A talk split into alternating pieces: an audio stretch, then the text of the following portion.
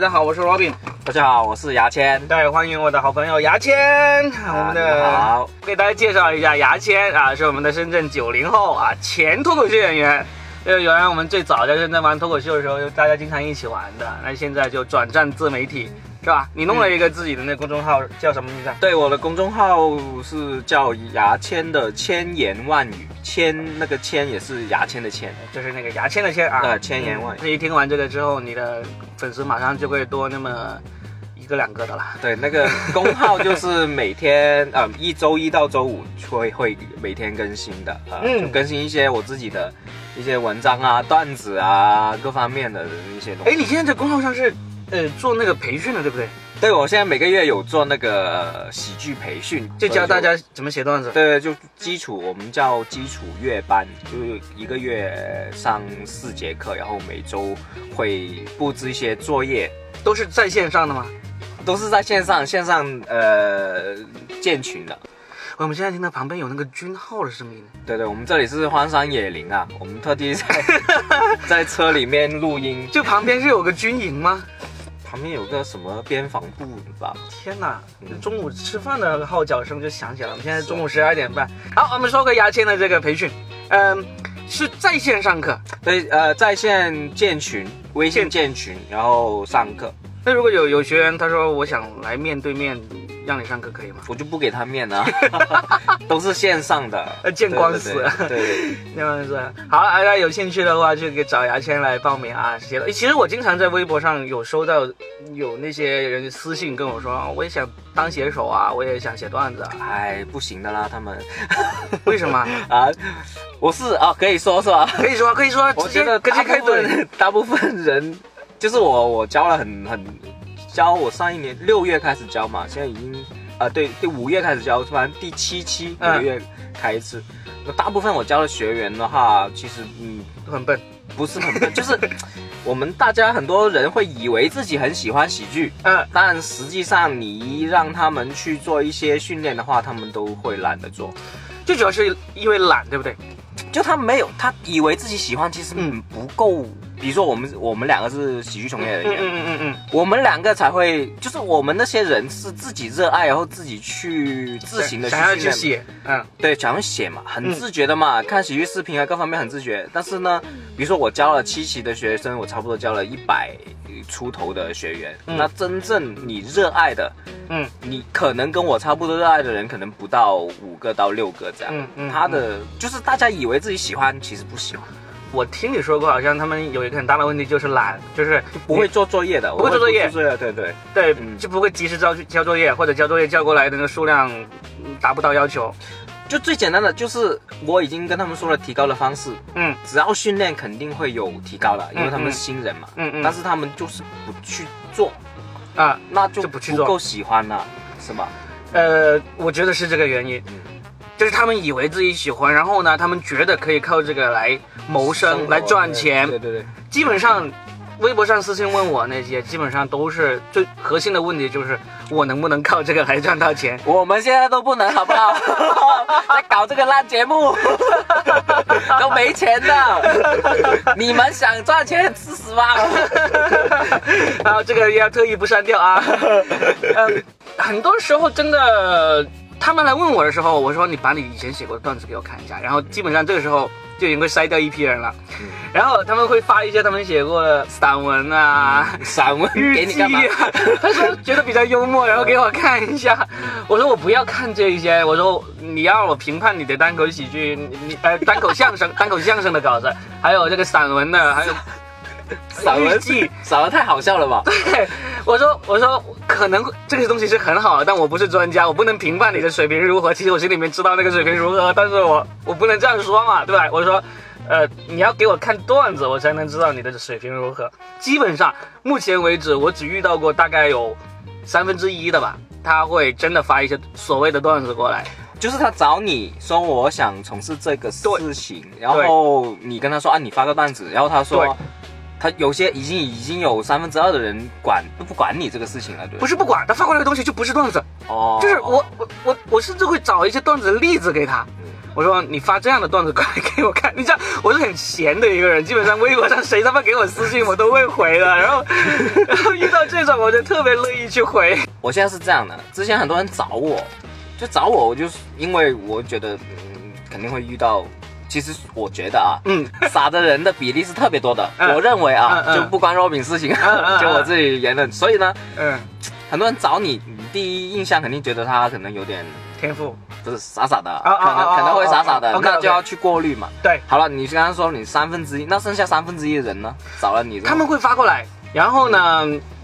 而且是真的段子，但是呢，确实那个嗯、水平还不到，就刚开始那种，嗯所以这种基本上我就会告诉他，嗯你要继续写，你要继续在微博上发，嗯啊，或者你要参加牙签的培训班， 但是。但是他们基本上能够写出一定段子，他们都其实都挺急着想问我哪里可以投稿，然后呢说怎么提升，是吧？不是提升，嗯， 他是想投稿，嗯他是想要卖钱。我说，因为目前来说，现在能够投稿卖钱的渠道很少嘛，比以前少了，对吧？以前有今晚八零后脱口对啊秀，对啊现在连今晚八零后脱口秀都没有我就了说。我们都生存不下去了。对对对，所以我基本上我会告诉他，如果有的话，我会告诉你。但是呢，最好最好你还是在微博上写，在微博上写的话，其实如果你你效果好了，有人能够发现你的，有人能够发现你的，而且你会被抄的。如果有人已经抄你了，说明你的水平已经到足以被人抄了那个、 那个水平了，那你可以继续去弄。但是除此以外的话，你只能是继续写。我我最好的建议就是你天天在微博上发，天天在微博上发。你像你就像银教授不也不也是现在每天还发好多条吗？是是是，对吧？所以就是如果你正在听的话，你也想写段子，想要卖钱赚钱的话，先做第一步，你把你的段子免费发出来。我我可以说一下，我这边带我带写手带了，我上一年就开始带了嘛，啊就带一整年。我有一些写手，我会特地自己私底下去带，嗯，就让他们去写节目。嗯然后我之前以为，呃，练习节目，比如说三个月、四个月、五个月就可以成才，就起码可以给出做到，师了啊就起码做到嗯准全职的水平。对对但，我现在已经带了两年了，嗯他们的我我的挑选那些就是我带那些写手的素质是挺高的，我觉得就是起码很认真努力，嗯还有底子的。嗯嗯，但是这经过这两年时间，其实真正做到全职的有没有？没有，就是我认为就是还不够那个能力啊，就是也有一个原因，现在全职的机会少，现在全职机会首首先少程序会少，啊嗯嗯之后就是他们的综合能力。其实实际上你不去公司里面练的话，嗯你在外面外围怎么努力练，我我自己想法，可能你进步都不够快，还是要去就是节目里面去练。你的那些手有一些我认识，其实我觉得他们要变全职的水平也是够的，但是呢，有两个原因，第一个现在机会少，嗯，第二个呢就是他们自己没有那么热切的想要成为全职的写手这种。还是还是边刚刚讨论的问题是不够热爱吗？还是什么？嗯，除了热爱，热爱我觉得很难质疑人家的热爱，但是嗯有一个问题就是，你想把这个热爱变成职业的这个这个愿望有多强烈，反而是这一点，这个这个是跟关关跟那个热爱个的人关系不是太大。嗯，对啊，你就是说哇，我我不管，我就我就一定要变成这个全职写手，变成这个职业写手，就取决于你自己有没有这个想法了，对吧？怎么说呢？嗯有能力还是有的，嗯但就是他没有那么简单。我就想跟那些如果你新新加入、新想写写东西的人啊，嗯你要靠写东西赚钱，我认为没有一年、两年这样的勤奋练习的话，其实 很难机会很小了，嗯真的很小，嗯真的要一年、两年耐心的去练习才行。嗯嗯包括我们两个，说真真的要靠呃写稿子生活也，其实也花了差不多一两年，就从有认真写东西，对有不有对？有有有有，真的要的，对我，我记得我是二零一三年初的时候跟着他们去投给今晚八零后脱口秀，嗯，然后一开始就每个月从嗯一千块钱左右的稿费，到后面有有有，好像最多的时候平均下来也就三千多一个月吧。就那一年，对，三千多一个，然后然后不够嘛，三千多怎么可能够？对吧啊肯定啊 然后然后后来就给那个同就找了很多别的节目一起写，就勉勉强强还算是还算是维持生活没有太大问题。嗯，但是如果你像有些写手。那么那么勤奋，光靠一个节目就能够维持一个生活，很难。很难很难。我我听说国内有个写手就挺厉害，就是光是靠写稿就能够一个月写到五六万。但是虽然我们对这个数字有点有点怀疑，但是他已经坚持说了好多年，一个月能够有五六万，所以姑且相信他是真的吧。但全国也就只有一个，我知道就就一个五六万，对，是能够号称了好几年啊，就是说这样子月入五六万的那个啊，大家就不要盯着金字塔顶尖那个去想了。对对对， 就是写，反正就是待了那么久，我就觉得之前我也以为啊、我觉得这一行因为刚开始门槛比较低，嗯，很容易就可以进去，但是待了写手之后就发现哦，这事情没有那么简单。没有那么简单。然后我们回看我们自己的经历，还是要两年，真的，一两年，我们已经算， 我们当时门槛不高啊，对不对？没不高啊，对啊你，就现在门槛更。高，你嗯，你现在就算给吐槽大会投投稿的话，虽然他好像一条段子一千块钱还是八百，但是你一期能够中个一两条已经很不很不容易啊了。我我们也不过不过我觉得也不一定非得靠卖文为生，一定要写段子，因为很多时候你写着写着你就去到那公司里面去任职了，当这个职业写手啊，有呃呃职业编剧啊，有工资啊，有奖金啊这样子。先不要想着在外面靠写稿赚钱，但是对能力先起来。对对对 对，啊对对对对啊，就是练能力嘛。对啊！好了，聊了半天行业内写稿，不知道有多少已听众经走了一半，，对，听完之后他们决定马上就去换一份工作，再也不要写段子了。接下来我们聊一下近期的一些热点吧。昨晚我去看了午夜场的《海王》，好不好看？故事就一般般，啊故事真的是一般般，就是特效好，看是吧？特效超好看。哇，那个那个导演，我觉得挺佩服的哦，就是他他是华华人嘛，对不对？马来西亚的的华裔导演哇，，华裔导演，嗯，叫温子仁，呃，他拍过那个《速度与激情》第七集嘛。昨晚你你看的话，这真的是近年来我看过特效啊场面最宏大、最壮观、最漂亮的一个电影了。最好去电影院看是吧？一定要去电影院看，一定要看那种什么，至少是看剧目版的，或者说那个 IMAX 的，效果非常赞。就是怎么说呢，它呈现了之前我们从来没有想象过的海底世界，嗯对吧？你一说到海底世界，你无非就是那种纪录片的海底世界啊，嗯或者如果你之前有看那个什么《正义联盟》啊，那黑黑咕隆咚的海底世界，它那个不是，嗯，非常的亮，非常的壮美。哎呀，总之不知道怎么说，反非常推荐大家去看一看。而且，但是呢，对我来说，对我个人来说，我觉得最最漂亮、最壮观、最震撼的，还不是这些特效，而是 Nicole Kidman，妮可基德曼。哦，我看当时他出现的时候，我当时说啊这个是 Nicole Kidman 吗？我说不像啊，这么为什么现在有个年轻演员这么像 Nicole Kidman？那个 Kidman 是里面扮演什么？是里面的扮演一个王后，哦呃，一个算是海王他妈是吧？对对海王的妈妈。嗯，就是漂亮到我都不相信她是 Nicole Kidman。然后呢，然后呢，我还一边看电影，我一边拿出手机来查了一下 Nicole Kidman 的那个那个年龄，她是，呃，一九六七年的，嗯也就是说现在五十一岁。嗯，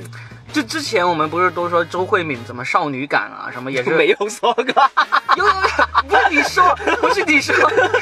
周慧跟敏九零后有的少女感的我们只哇，讨论九零后少女啊，就是媒体上不是周周慧敏今天不是复出了不是啊，现在你要跟大家解释一下谁是周慧敏，你知道吗？听怎么众，可能？前段时间他不是复出开演唱会，然后媒体都大肆报道嘛，说他怎么五十一岁才看起来像个二十出头的少女什么之类的。你那个是老年头条新闻 嘛？ 但是 Nicole Kidman 才真的是嗯，因为有可能是因为化妆化的特别好，很漂亮。而且你想想，女的到了五十岁，她有一个地方是掩藏不了年龄的，一个是嘴唇，一个是脖子。哇，她整一个你就看起来就真的是二十来岁的一个女，非常漂亮。所以呢，这部片子人好看，景好看，特效好看，真的值得去看。故事呢就还算可以吧，在这种 Nicole 超值 Kidman 就是跟观众解释一下，听众解释一下，Nicole Kidman 就是外国的周慧敏啊，你们自己去 决定看不看。不用解释 啦，听不懂就算啦， 又不用给钱。 周慧敏少女感 哇，啊，然后最近看过那哦，《无名之辈》，《无名之辈》你看了 吗？也没看啊，《无名之辈无》名之辈好像口碑也很口碑很高炸裂了，口碑。但是我我前两天跟他们聊了一下，好像票房还没有过十亿啊，还真的是挺意外。无名之辈是谁谁谁演的？ 《无名之辈》的那个男主角是叫做陈建斌，就是以前老是演皇帝的哦，就是一根勺子那个啊，对对对对对，一个勺子那个。哦然后呢，男主角是这个，然后女的叫任素汐，就是演过《驴得水》哦哦哦的，就脸很长的那个啊，那马个脸演技很好。哎呦 我不现在要说马 脸，是吧？不好意思，不好意思，sorry sorry。呃呃，但是演的真的还挺好，演的真的挺好，嗯，但是我对他的评价没有大家评价那么高。这个电影呢，它故事整一个都很棒，但是它有很多瑕疵，特别是最后二十分钟的那个大乱斗，就就它这里有点瑕疵，那里有点瑕疵，就各种瑕疵加起来就这样拉低了我对它的打分。当然我打的也挺高，我我打了三。三星半，三分三星半，三星半，就是要是把这个瑕疵去去掉，我觉得我可以打五星，但是嗯，瑕疵太多了。那你最近也看很多电影吗？就是我去我电影看啊，院我看啊，我基本上每一部每一部都看啊，真挺闲的哦。真的是很闲啊。但因为我自己现在也在写电影剧本，我也在看那个电影、那个教材什么之类的，你得要。而且我现在去电影院看电影很不专心，你知道我怎么看吗？我都是，我还特意买了个手表，主要目的就是为了买个手表，看那个什么呃时间对不对？看那个节拍，对对对，呃看看，哎，这时候呃呃已经开始了十五分钟了啊，这时候还是二十五分钟了，应该这时候应该要出现一个什么反角啊，这时候女主角应该出现了什么之类的。那你手表肯定是荧光的吧？啊对对对对对对对对。电影院的光线还可以，就是基本上会掐着时间来点来看这个节拍，就其实对看电影的那个感受不是那么好，但是没办法，你要吃这行饭嘛，你得你得要了解别人。我之前看了一部电影，就我我已经很久没有去电影院了，嗯最近看了一部，之前一直出，但是大家都我听到大家都说口碑很不错的，嗯就是一出好戏，啊，我看了，哇，好生气啊！好我看了生，你看完了，我看完了，牛逼，你还能看我完我。要就因为我觉得我看，我也是从事这一行的嘛，我看我就觉得我要看完它。呃呃呃，哇靠，可以说吗？就真的可以了烂可以烂吗到爆！我好操想骂这出戏，我超 傻首先这个戏傻叉。评价很高，对我，我就不知道，当时不是很多人都说这部戏好吗？对啊我反正我就看我朋友圈各方面，对啊，哇操！我看到一半我就很生气 啊！哇，你所你有看你看到一半才生气，你涵养真 好。你看十分钟生气了，我看了半小时，然后我就走出去了。我我去电影院看的，嗯，然后我就一直忍耐着忍耐着，看看到半小时，就看到他们在荒岛上，然后王宝强开始发飙，开始准备要当当领导的时候，我就实在受不了王宝强真的了，太假了演的，当时真的是太假。哎呀，怎么说，就是然后我我现在对烂戏的这个忍容忍度很低。没有他，我觉得王勃就那那部戏嘛，可以说一下黄渤嗯对，王黄渤拍的东西，首先他所有人都立不住，我立不我个住啊人觉得。就是没有任何逻辑，就喜欢那个舒淇，对不嗯对？然后为舒淇死心塌地，怎么就就你没有前因后果啊？嗯你突然间就这样，嗯嗯然后那个什么，所有人他连话剧的那种感觉都，我就觉得都出不来是吧？都不来，就是你话剧可能也有点，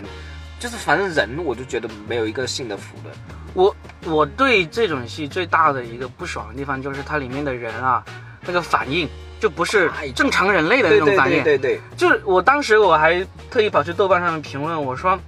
我说其实我们看那种超级英雄电影啊，你知道人不是不可能像金刚狼那样子从手里面伸出一个。钢爪的，但是呢，你看他伸出了钢爪之后的反应，你就觉得，哎，我伸出金刚狼伸出了钢爪之后就应该是这样的反应，嗯你会觉得这是合理的起，码幸福。呃对，你会信的。嗯但是那种你就知道一出好戏这种啊，甚至包括以前的大家口碑更高的《让子弹飞》啊这样的，嗯里面很多人说话办事的那种说话形式的那种风格，你就知道正常人类不是这样说话和办事的。嗯看这不是进我去。对我就就最看不进去的地方。就你你说你里面的故事再好，你里面的里面那些隐喻再精妙不好啊，对，没用啊。而且现在我发现大家对于那种隐喻特别厉害的电影特别推自崇自，嗨呀、他对们就自嗨，那些那些观众就觉得哇，好像好有道理啊，啊 这样傻傻的，我靠真的受不了我。一出好戏真的是今年我打分最低的电我影。搞我当我搞了两分嘛，当时反正我嗯两个小时，而且呃对啊，一直我在一直快进，当时啊哇靠，然后真的好生气，我看了，然后那个谁张艺兴是吧？嗯我就人家就表演表扬张张艺兴那部戏演的好，但是我就觉得啊，受不了，啥？受不了。就我不是说那些演员本身演不好，是这部戏里面每个人我都觉得嗯很尴尬，真的。哎，所以今年我觉得好看的还是国产的，最好看的还是这个《我不是药神》，你哦看了没有？还没看哦还没看啊？这个一定要到看时，去看这个一定要看，这个一定要看，这个怎么好就你看完再说了。就我很喜欢那种电影的东西，但是我曾经想过，哎，我要不要从事电影行业？嗯后来我发现我自己不够那些导演和那些编剧那么热爱电影。嗯嗯嗯，就是我不够他们热爱，好像之前我们大家都认识的唐突嘛，唐突，嗯，就是你会发现，就是你要从事这一行，你就知道你一定要热爱嘛。嗯你不热，嗯嗯特别是娱乐行业，你不热哎爱你没法跟他们比。对，比如说唐突，我见过，哇操，整个当当时他的那个电影那个桌面全是电影，嗯然嗯，后又很喜欢电影这个事情，我就觉得我不可能跟他比呀、对不对？就是单纯喜欢，嗯我不可能跟他比。嗯然后我又看到那么多导演那么喜欢电影，就阅读量各方面很热爱，嗯我不可能跟他们比，嗯，所以我就觉得，哎，我不适合做电影这一行，啊这是我的想法。嗯，我觉得我不呃，我现在开始写电影剧本了，然后就是我也没有跟他们比，其实嗯，这种没得比的，对吧？就是谁看的最多，比赢了有什么用呢，对吧？最终还是得要你自己自己写出的作品才行嗯。但是因为我自己做啥事情都喜欢去研究一下理论啊，我就看电影本身本身我就看了很多。我从大学的时候就是学校里面的那种专门去负责放映电影的人，就是就是看的特别多。然后呢，现在当我开始写的时候，我又开始找这种理论的知识哎。我觉得我能够写我出，我插一句话，就是你当时放电影，你是不是要用手 摆，就是摇手摇的？没有没有皮影戏我放 的。有，啊呃，那时候是去帮学校去租那个 DVD 影碟，还 啊有叫做 LD，嗯都大碟，我们叫叫 laser disc，这样像那个像一个方向盘那么大的碟子。啊，哎真的啊，对对对对对，你你没有听说过，这个是 都没有，在你去电影历史博物馆能够能看到。我操，所以说，那从大学开始就看了很多电影，然后我觉得，嗯，不在乎是谁看的最多还是最少，很多据说很多导演啊，他们其实看的电影没有那么多，但是最终还是你自己写出来。但是我发现有一个，我不喜欢那种导演现场拍摄的那种那种生活，因为我看到有时候为了演一个剧情啊，他会反复的拍几十条啊，对啊对啊对好啊，烦啊。就是就是烦恼，好烦！我觉得我写编，我作为编剧来说，我把这个剧情写完，我可能就改那么几次吧，三五次吧，然后就所以你就你完你成了看完就觉得不喜欢做导演嘛，对不对？对可能你对导演这个东西就没有那么大兴趣。对对，就是我我会担心导演不没有把我的剧本拍好，所以呢，有有可能去拍的时候，我会我会站在旁边看他怎么拍，如果有意见我跟他说，但是看完一两次我知道，哎，他就这样拍了。接下来我就想走了，我不想看他反复的拍那么十次八次，然后才把这一条过，然后再下一条，我好怕这种。我一直觉得，如果是电影的话，嗯，其实就是导演作品。对啊，其对啊实，比如说我做编剧，我喜欢给他是给他灵感。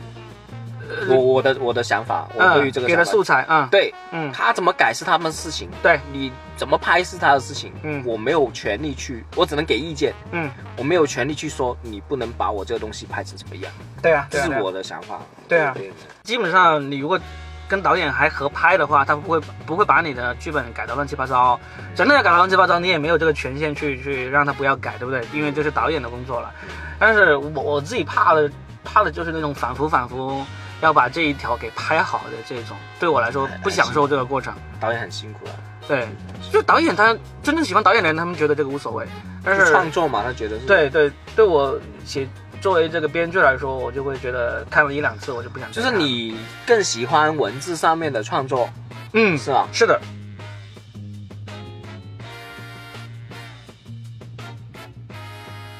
昨天我在搜这个热搜的时候，我看到有一个呃朋友圈很多人在发一个图，叫什么“手机进化史嗯”，。有没有做？你有没有？有没我看到我有玩，但是我是发给一些女生 玩，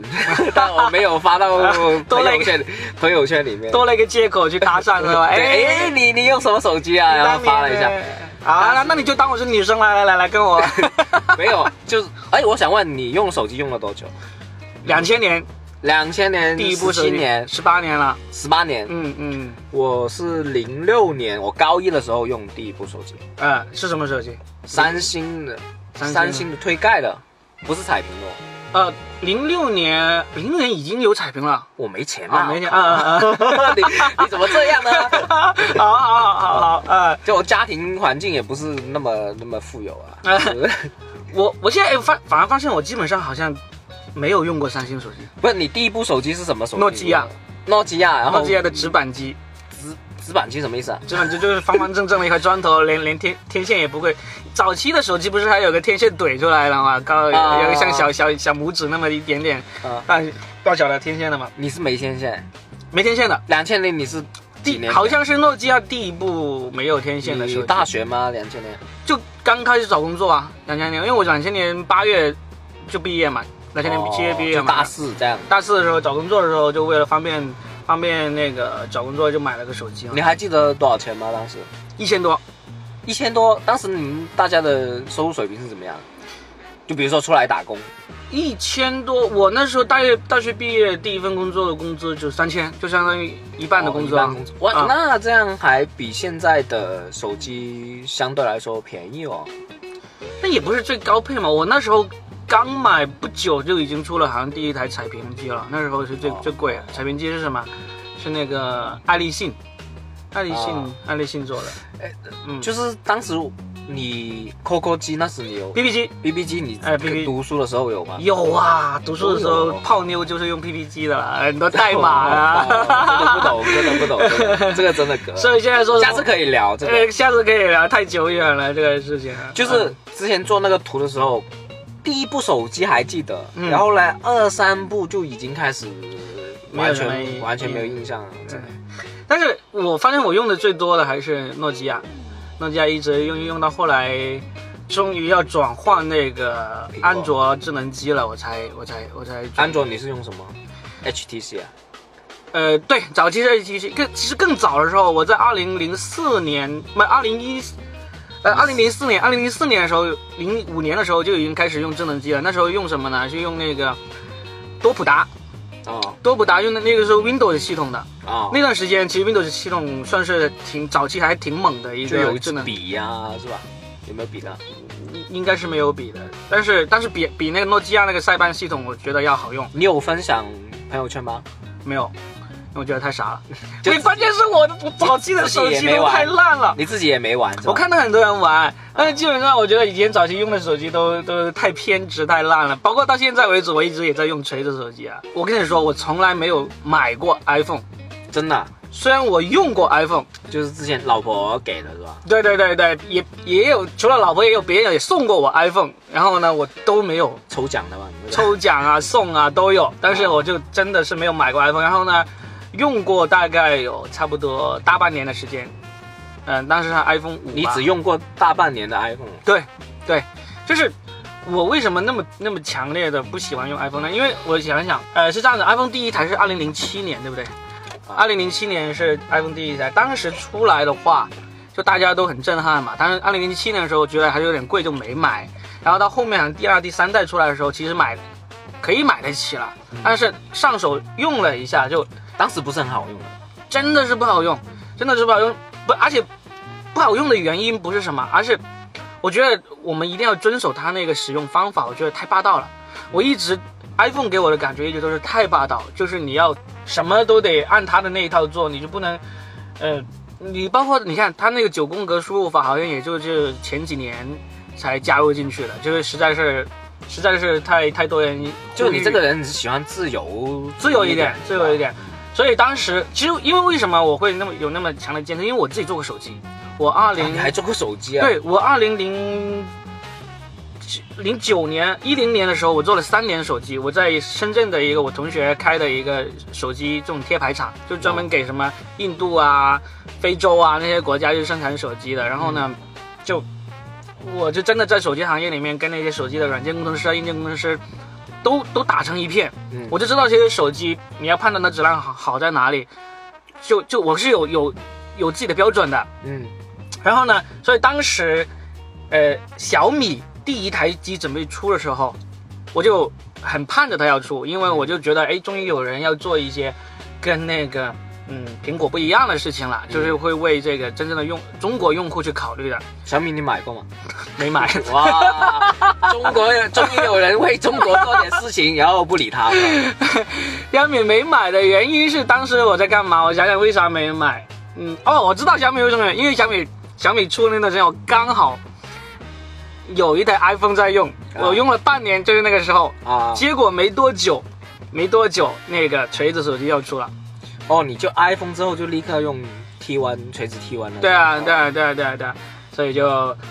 就从锤子 T 一开始一直用到现在。我也是 T 1开始用用到，我现在 R 1了，你也是，你是什么？我不是，我现在还锤二是 Pro 2 S。哦 Pro 2 S，对我我现在就用垂直 R 1我也是用 T 1一直后面全部都是垂直的手机了。我不买 iPhone 主要是因为贵，嗯贵， 真 的是，主真要的是是真的是就贵。我我不用 iPhone 是因为，真的我我前段时间前东家奖励了我一台 iPhone，那时候刚刚因为给公司推荐人啊，推荐了很多人才过去，然后他他送了我一台 iPhone，那时候是最顶配的二二五六 G 的，呃，然后我当时很愁，愁的呢，因为我我我说我问我老婆要不要用。给卖了。对，他说他不，他也不喜欢用 iPhone，而且他有 iPhone，那是公司配的一台 iPhone，、嗯就不得不用的那种。说他两台手机，一台锤子，一台 iPhone 是公司的。啊，然后他说我我也不要，我说那怎么办？然后最后说要在闲鱼上卖掉。就是湘北就有啊，就你就想你要拿着这这机，你要再去找人卖，你觉得很烦啊。所以当时挂在那个闲鱼上，还真的是，就是嫌疑不麻烦吗？就是麻烦啊，就是想要麻烦，就是就觉得你直接去开车去华强北一放就放到了，你知道吗？是？吗？对 啊，嗯，算了，嗯，下次再有人奖励我一台再说吧。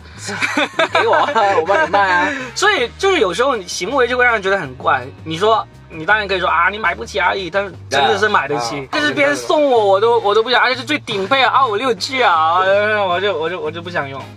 所以我们俩现在都是用锤子手机。对，不我是用锤子，我觉得还还你觉得还会？有下一代吗？我不知道啊，我我不知道保修期扛不扛得住。 我买了一年保修，对我不知道你最扛不扛得你住。最近还有关注罗永浩吗？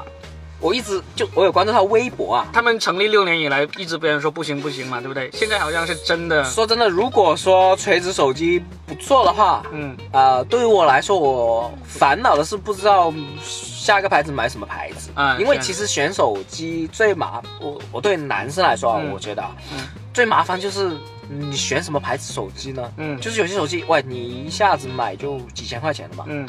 如果你用不好用的话，很不爽的，你知道吗嗯嗯嗯嗯，然后锤子是我一直应该之前用嘛，嗯我觉得还可以，那就不会有什么，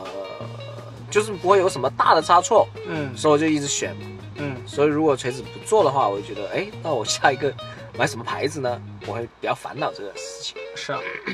希望他还是能够做下去。不过看样子好像是真的是，是吗？现在好像应该是有史以来最大的危机的，为什么为什么会这样说呢？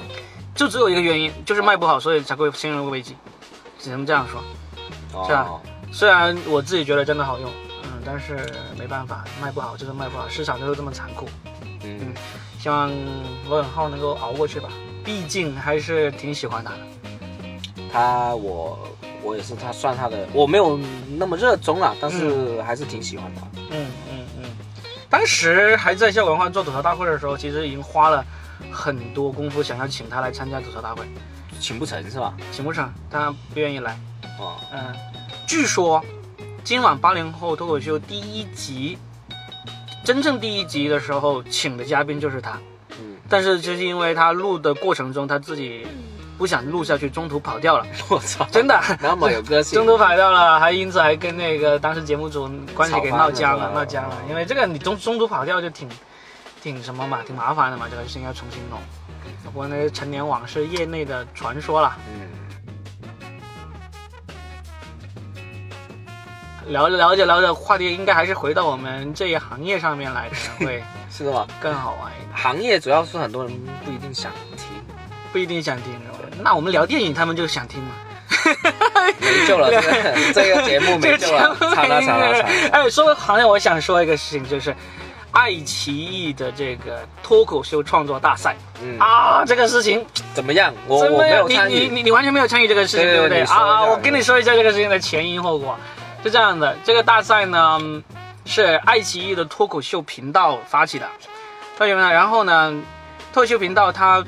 它它这个比赛，我先说说这个这个规则啊，它是挺奇葩的，它是让所有嗯，你说等一下可以说他坏话吗？还是可以可以可以可以可以以可以可以啊！特别是你这种没参加的，随便说。我参加了，我还要我还说藏着掖着，不敢随便说啊。他这个规则是这样子，任何人你都可以上传自己的这个脱口秀视频，嗯，然后呢，就上传之后呢，就以点赞数，点赞数为这个嗯依据来排决定你的排名。就总共前面两轮就初赛和复赛呢都是自由上传，你上传什么视频都可以，嗯那呃只要是脱口秀就可以。然后呢，很多人连脱口秀都不是，因为第一阶段第一名发散文是吧？不 比发散完还要不堪。嗯就是那个华农兄弟他们发了一段视频，讲他怎么去去抓那个竹鼠的。他是第一名吗？他对第一初赛阶段呢，哇他们靠他是第一名，不是吧？对，他就放上去，然后呢，就这个视频获得了最最多的点赞，这是复赛第一的，完全跟脱口秀没有关系的这个视频。嗯然后后来我还专门录了一段视频去 diss 这个事情，我说、哦我说这个是人类脱口秀，不是竹鼠脱毛秀啊！拜托你们不要拿这个来，来来来来进行比赛。然后呢，第二名，第呃复赛的时候呢，就就没有了，黄龙兄弟可能就懒得参加了，就不上传了。复赛呢，多多少少基本上都是这个脱口秀视频了，可以这样子。嗯，然后呢，复赛也进去了，然后到了你决嗯进去了是吧？都进去了，他就这样子，他其实很很放宽的，他初赛前一百名进去，嗯那总共上传的人都没有一百个， 然后复赛就前二十名进进决赛，嗯啊、前二十名也也都进去了，就是当时是怎么呢？我们呃在我们找了一帮还没有签约的脱口秀演员，嗯因为签约脱口秀公司他们的演员基本上就不让参加，嗯就是就是反正就牵涉到公司层面嘛。然后我们就找了这些没有签约的，我们就组了一个新号，叫做喜剧自由人，嗯，就里面包括我呀、Storm 啊，还有深圳的什么善水啊、呃东莞的梁小志啊，这些都上传了视频了，然后就做了这个号。就我们上传的视频是最多的，嗯因为它只是以这个号的总的点赞量为为依据，所以呢，我们就想，既然你规则这么奇葩，那我们就好好的利用你这个规则嘛。那我们就集结尽可能多的人，我们总共弄了差不多二十个二十个演员，上传了四五十条视频，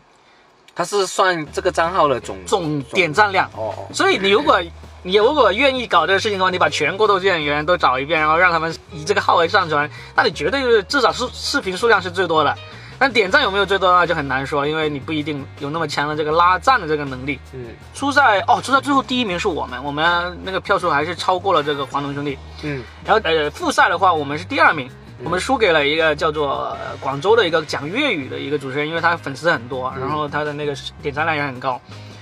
然后呢，我们就以第一、第二名的身份进入了决赛。进入决赛之后呢，奇葩的事情来了，嗯决赛它是要命题作文的，嗯爱奇艺就给了一个话题叫做锦鲤。嗯那让我们以锦鲤为命名来创作脱口秀。嗯那当时我们就为了把这个视频做好，其实是迟了大差不多一周才开始上传我们决赛的第一条跟锦鲤有关的视频的。嗯呃，但在那之前就已经有一些其他选手就随随便便就就就录了就上传，基本上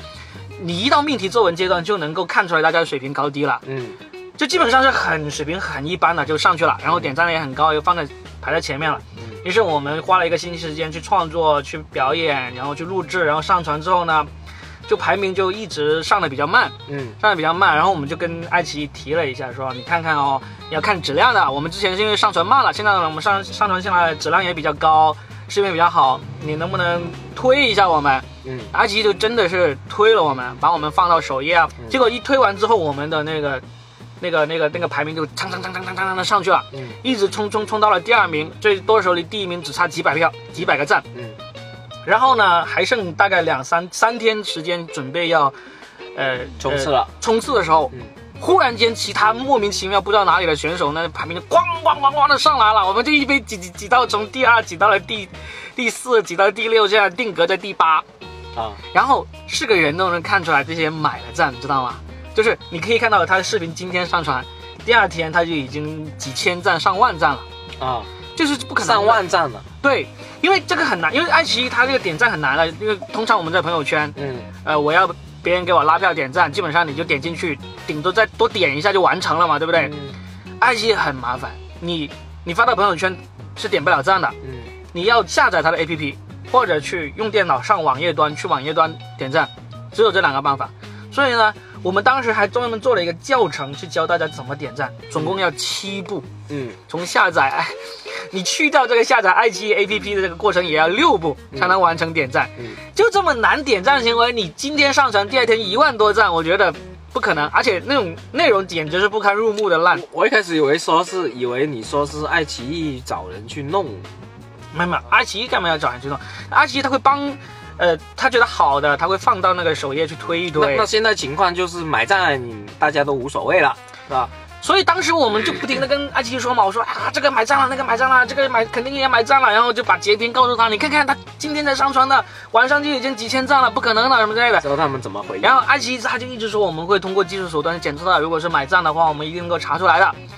就结果就没有做任何的反应，嗯没有做任何的反应。然后我我们我们当时我们也我们也生气了，我们我们就说，假如最终结果出来就是这些买赞的拿了冠军，揭发你，有什么解放我们也没有证据，我们能做的，我们这种没有能力就的人是不跟你玩了。对，不跟你玩，怎么做 呢？我就说我把我们的视频都删除了，我说不要参加。好害怕 哦！好没事，好哦没哇有，结果阿奇就吓坏了，真的 吗？对，完全没理我们。呃，然后就真的我就想，如果最终就是买，因为你可以看一下现在排名前几的，有一些人他们说的完全就不是脱口秀，就是对着镜头说一件事情。